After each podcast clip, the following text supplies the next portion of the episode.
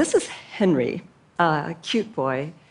And when Henry was three, his mom found him having some febrile seizures. Febrile seizures are seizures that occur when you also have a fever. And the doctor said, uh, Don't worry too much, kids usually outgrow these.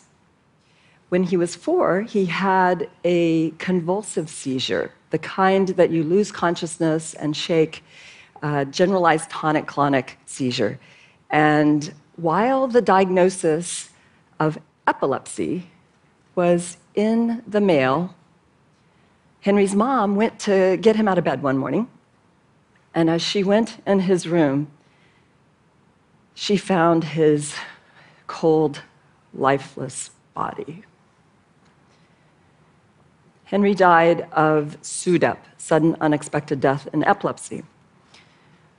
I'm curious how many of you have heard of SUDEP. This is a very well educated audience, and I see only a few hands. SUDEP is when a otherwise healthy person with epilepsy dies and they can't attribute it to anything they can find in an autopsy. There is a SUDEP every seven to nine minutes. That's on average two per TED Talk. Now, a normal brain has electrical activity. You can see some of the electrical waves coming out of this uh, picture of a brain here. And these should look like typical electrical activity that an EEG could read on the surface. When you have a seizure, it's a bit of unusual electrical activity, and it can be focal. It can take place in just a small part of your brain. When that happens, uh, you might have a strange sensation. Uh, one could be happening, several could be happening here in the audience right now, and the person next to you might not even know. However, if you have a seizure where that little brush fire spreads like a forest fire over the brain, then it generalizes. And that generalized seizure takes your consciousness away and causes you to convulse. There are more SUDEPs in the United States every year than sudden infant death syndrome. Now, how many of you have heard of sudden infant death syndrome, right? Pretty much every hand goes up. So, what's going on here? Why is this so much more common and yet uh, people haven't heard of it? And what can you do to prevent it? Well, there are two things scientifically shown that prevent or reduce the risk of SUDEP. The first is follow your doctor's instructions, take your medications.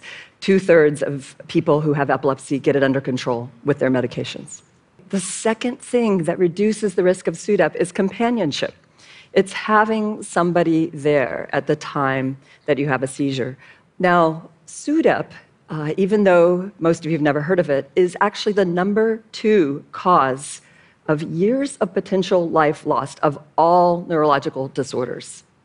Uh, the vertical axis is the number of deaths times the remaining lifespan. So higher is much worse impact. SUDEP, however, unlike these others, is something that people right here could do something to push that down. Now, what is, uh, what is Roz Picard, an AI researcher, doing here telling you about SUDEP, right? I'm not a neurologist. When I was working at the Media Lab on measurement of emotion, trying to make our machines more intelligent about our emotions, we started doing a lot of work measuring stress. We built lots of sensors that measured it in lots of different ways, uh, but one of them in particular grew out of some of this very old work with measuring sweaty palms with an electrical signal. This is a signal, skin conductance, that's known to go up when you get nervous, uh, but it turns out it also goes up with a lot of other interesting conditions. But measuring it with wires on your hand is really inconvenient. So we invented a bunch of other ways of doing this at the MIT Media Lab. And with these wearables, we started to collect the first ever clinical quality data 24 7. Uh, here's a picture of what that looked like the first time that an MIT student collected uh, skin conductance on the wrist 24 7. Let's zoom in a little bit here. What you see is 24 hours from left to right, and here's two days of data. And first, what surprised us was the sleep was the biggest peak of the day. Now that sounds broken, right? How, I mean, you're calm when you're asleep. So what's going on here? Well, it turns out that our physiology during sleep is very different than our physiology during wake. And while there's still a bit of a mystery why these peaks are usually the biggest of the day during sleep, we now believe they're related to memory consolidation and memory formation during sleep. We also saw things that were exactly what we expected. When an MIT student is working hard in the lab or on homeworks, there is not only uh, emotional stress, but there's cognitive load. And it turns out that cognitive load, cognitive effort, mental engagement, uh, excitement about learning something, those things also make the signal go up. Uh, unfortunately, to the embarrassment of we MIT professors, the low point every day uh, is classroom activity. Now, I am just showing you one person's data here, but this unfortunately is true uh, in general. This sweatband has inside it a home built skin conductance sensor. And one day, one of our undergrads uh, knocked on my door uh, right at the end of the December semester, and he said, Professor Picard, could I please borrow one of your wristband sensors? My little brother has autism. He can't talk, and I want to see what's stressing him out. And I said, Sure. In fact, don't just take one, take two, because uh, they broke easily back then. So he took them home, he put them on his little brother. Now, I was back at MIT looking at the data on my laptop. And the first day, I thought, hmm, that's odd. He put them on both wrists instead of waiting for one to break. Okay, fine, don't follow my instructions. I'm glad he didn't. Second day, chill, looked like classroom activity. A few more days ahead. The next day, one wrist signal was flat, and the other had the biggest peak I've ever seen. And I thought, what's going on? We've stressed people out at MIT every way imaginable. I've never seen a peak this big. And it was only on one side. How can you be stressed on one side of your body, not the other? So I thought one or both sensors must be broken. Now, I'm an electrical engineer by training, so I started a whole bunch of stuff to try to debug this. And long story short, I could not reproduce this. So I resorted to old fashioned debugging. I called the student at home on vacation. Hi, uh, how's your little brother? How's your Christmas? Hey, do you have any idea what happened to him? And I gave this particular date and time in the data. And he said, I don't know, I'll check the diary diary. MIT student keeps a diary. Uh, so I waited, and he came back. He had the exact date and time, and he says that was right before he had a grand mal seizure.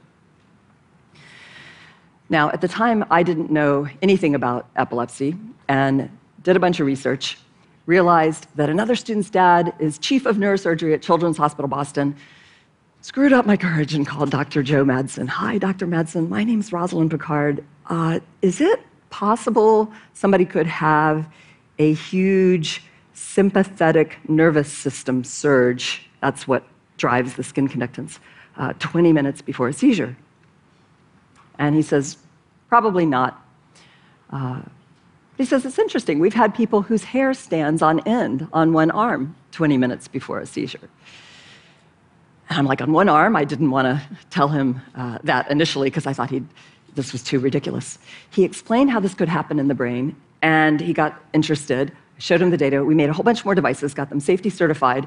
Uh, 90 families were being enrolled in a study, all with children who were going to be monitored 24 7 with gold standard uh, EEG on their scalp for reading the brain activity, video to watch the behavior, electrocardiogram, ECG, and now EDA, electrodermal activity, to see if there was something in this periphery that we could easily pick up related to a seizure. We found in 100% of the first batch of grand mal seizures these whopper of responses in the skin conductance. The blue in the middle, the boy's sleep, is usually the biggest peak of the day.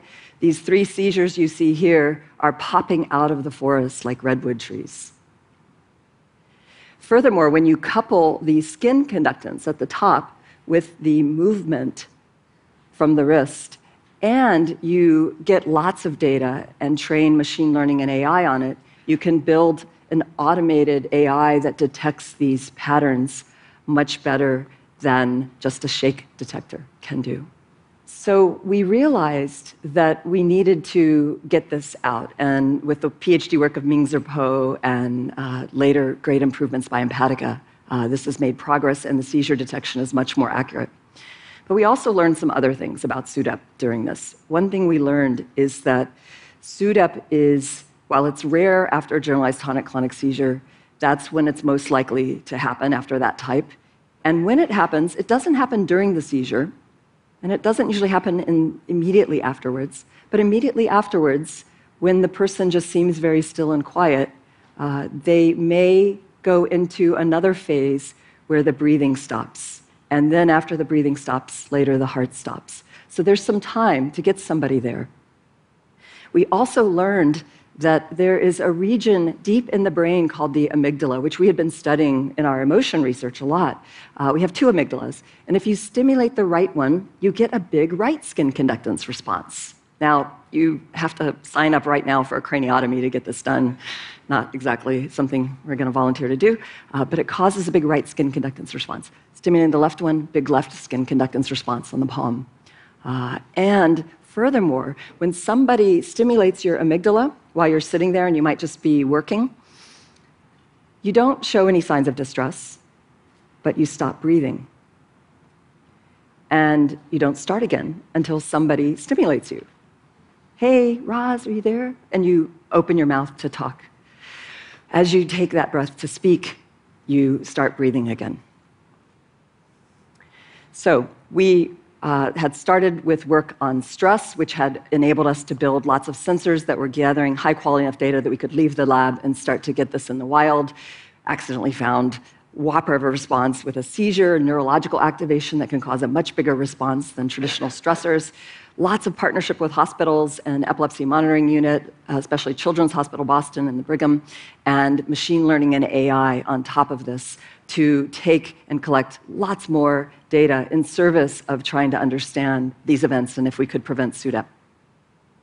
This is now commercialized by Empatica, a startup that I've had the privilege to co found, and the team there has done an amazing job improving the technology to make a very beautiful sensor that not only tells time and does steps and uh, sleep and all that good stuff, but this is running real time AI and machine learning to detect generalized tonic clonic seizures and send an alert for help if I were to have a seizure and lose consciousness. Uh, this just got FDA approved as the first smartwatch to get approved in neurology.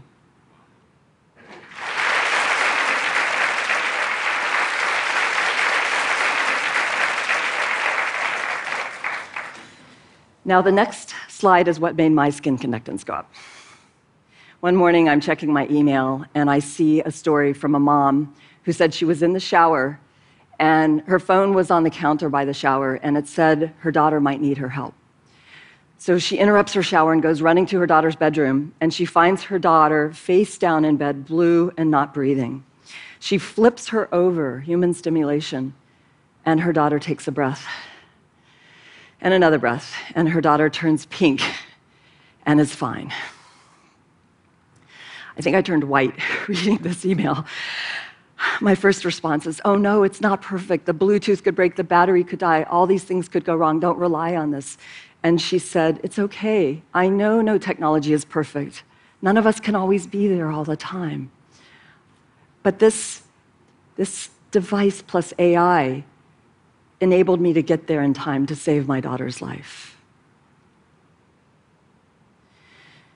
Now, I've been mentioning children, but SUDEP peaks actually among people in their 20s, 30s, and 40s. And the next line I'm going to put up is probably going to make some people uncomfortable, uh, but it's less uncomfortable than we'll all be if this list is extended to somebody you know. Could this happen to somebody you know?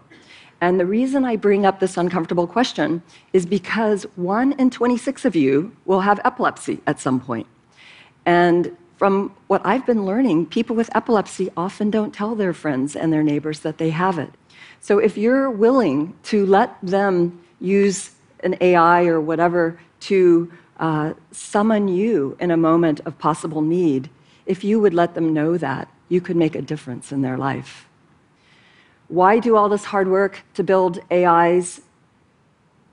Couple of reasons here. One is Natasha, the girl who lived, and her family wanted me to tell you her name. Another is her family and the wonderful people out there who want to be there to support people who have conditions that they've felt uncomfortable in the past mentioning to others.